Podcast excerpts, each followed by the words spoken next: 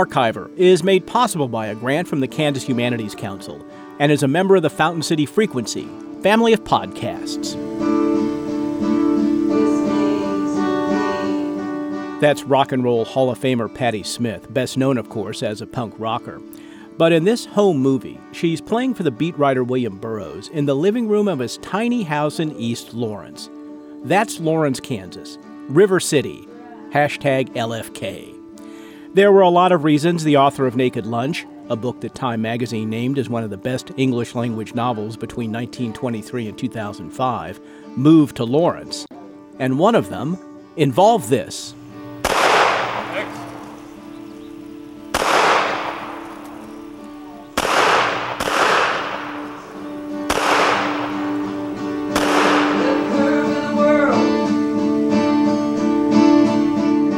The podcast is Archiver. The episode, The Beat Comes to Lawrence. Me. I'm your host, Sam Zeff.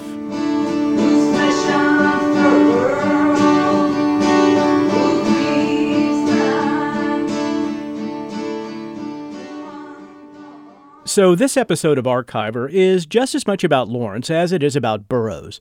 Burroughs, according to his closest friends and confidants, changed Lawrence, and Lawrence, well, let Burroughs be Burroughs.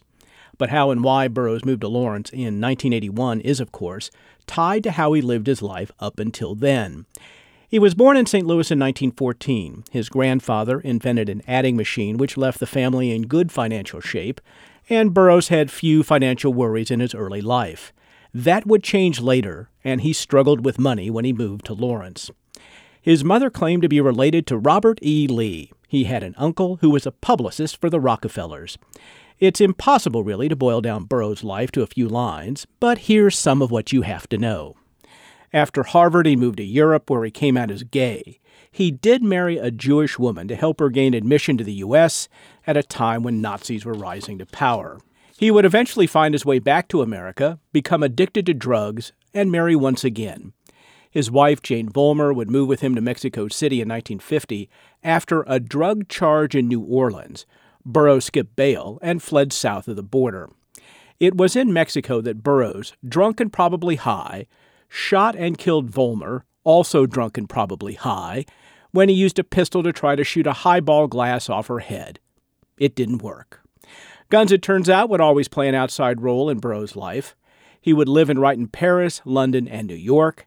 In New York, he would rub elbows with, well, almost everybody David Bowie, Andy Warhol, Frank Zappa, and of course other beat writers like Jack Kerouac and Allen Ginsberg. Already a drug addict, Burroughs would pick up a nickname in New York, the Pope of Dope. Here he is being interviewed on the CBC in 1977. Talk for a moment about uh, about being on the bottom, if you would, about uh, what happens to why why do junkies never bathe?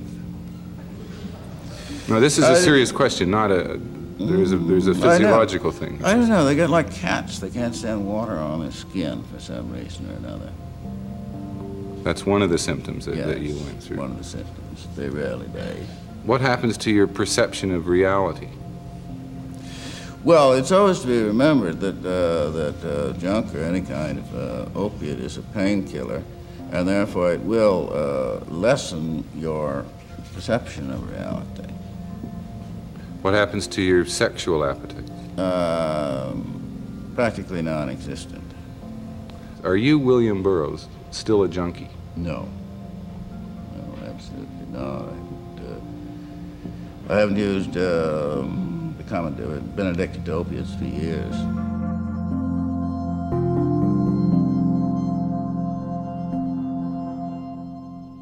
Burroughs first saw Lawrence in 1976 when KU's English department brought him in for four days to teach. In 1981, he moved. It would have a profound effect on him and, in some small but lasting ways, change Lawrence. We'll talk about that in a minute. But first, we need to set the stage. Many said there were three places to be in the 60s and 70s Berkeley, Boston, and Lawrence.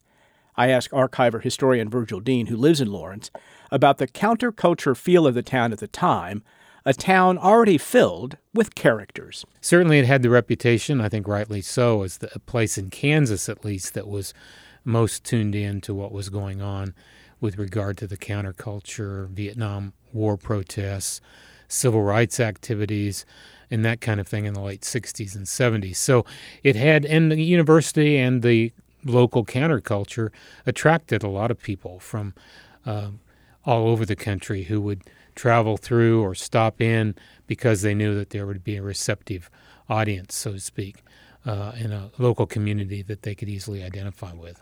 So it's not surprising uh, that one of the leaders of the Beat generation, William Burroughs, uh, ends up in Lawrence, Kansas. It seems uh, it, now, when you look back, maybe even ridiculous. But from if you look at it at the time period, mm-hmm. it makes perfect sense. Yeah, I think so.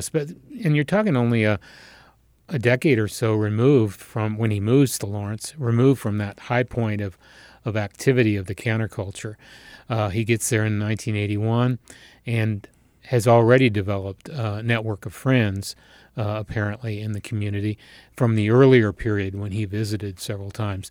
And so, for someone who was getting up in years, looking for a, a maybe a little quieter uh, place to uh, settle down, uh, more rural, he was interested in that apparently, uh, and but still had those people around him that really um, would make over him to a certain extent and give him a network of, of associates that would make him comfortable. But to understand the Burroughs years in Lawrence, you need to talk to the people closest to him.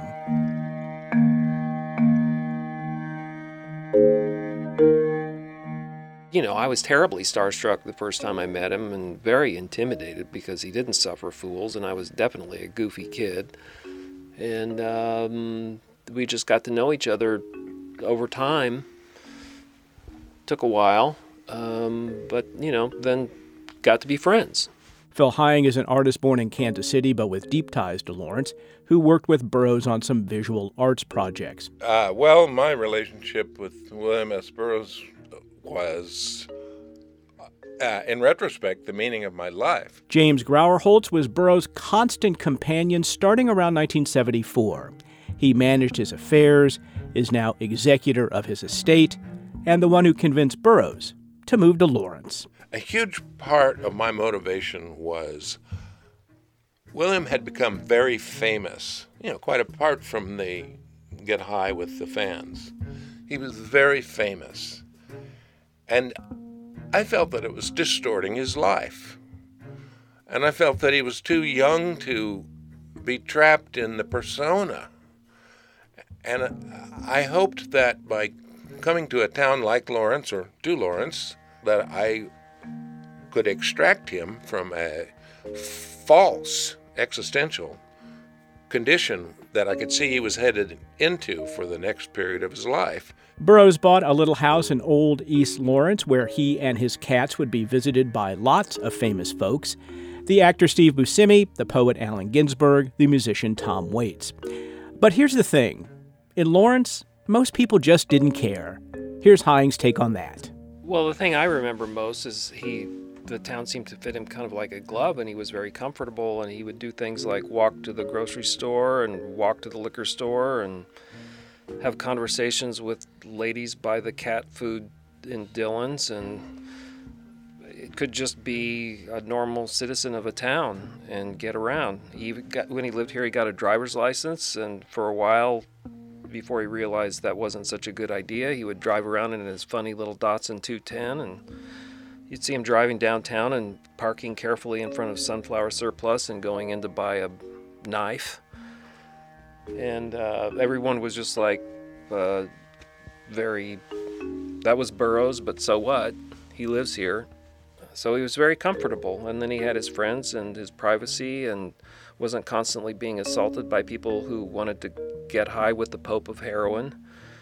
So he could kind of manage that. So it was a good place for him. He was too young to be trapped in the persona. And I hoped that by coming to a town like Lawrence or to Lawrence, of, co- of course, these friends that Phil referred to people were impressed. I mean, this was the William Burroughs, but that wore off because they were regular old River City hippie poet, you know, philosophers of the bar stool. And smart. And smart, intellectuals, all kinds, funny. And so it was new. He was now he wasn't Burroughs all the time. He was I mean he was Burroughs, but he was just this guy in areas with Ginsberg and Chogyam Trungpa. Look, they're stopping into the the deli, you know. And, and Lawrence was like that. When you talk Burroughs, you not only talk Zappa and Timothy Leary and Debbie Harry, but also Sig Sauer, Luger, and Glock. Few things excited Burroughs more in his Lawrence life than getting a new gun. I mean, William, he liked to live a little dangerously, and we all tried to uh, keep it. So nobody got hurt. Yeah, he enjoyed a certain edge to him. He enjoyed being naughty. Lawrence isn't quite as naughty as it used to be. While pockets of the counterculture that drew Burroughs and many others to River City are still there, they're hard to find. The town has a much more suburban feel to it. Things I remember from my early Lawrence days Rock Chalk Bar, Joe's Donuts, Ditchweed have disappeared. But Burroughs lives on in some unexpected ways. Hundreds of people a year visit its house at 1927 Learnard Avenue, and the city has named a park, trail, and playground after him. William S. Burroughs died in Lawrence on August 2nd, 1997.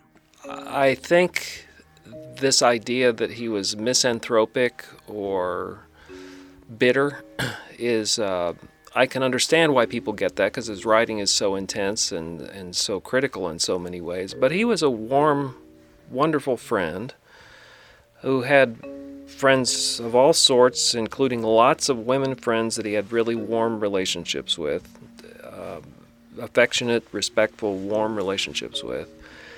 And so I, th- I would say that's probably the biggest misconception. And I think Lawrence made it a little easier for him to be that person, to be warmer.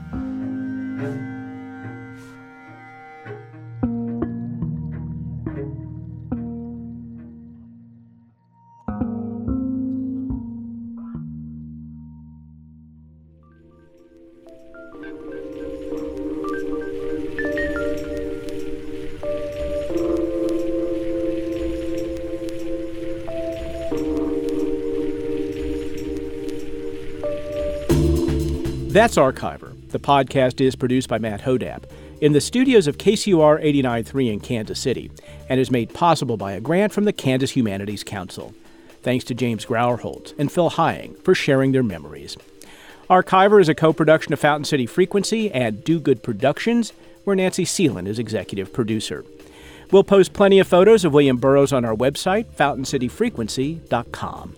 Hey, if you like the podcast, make sure to leave a review on iTunes. If you have the NPR One app, search for Archiver in Explore and click subscribe. For my favorite Kansas historian, Virgil Dean, I'm Sam Zeff, and I'll see you on the next Archiver.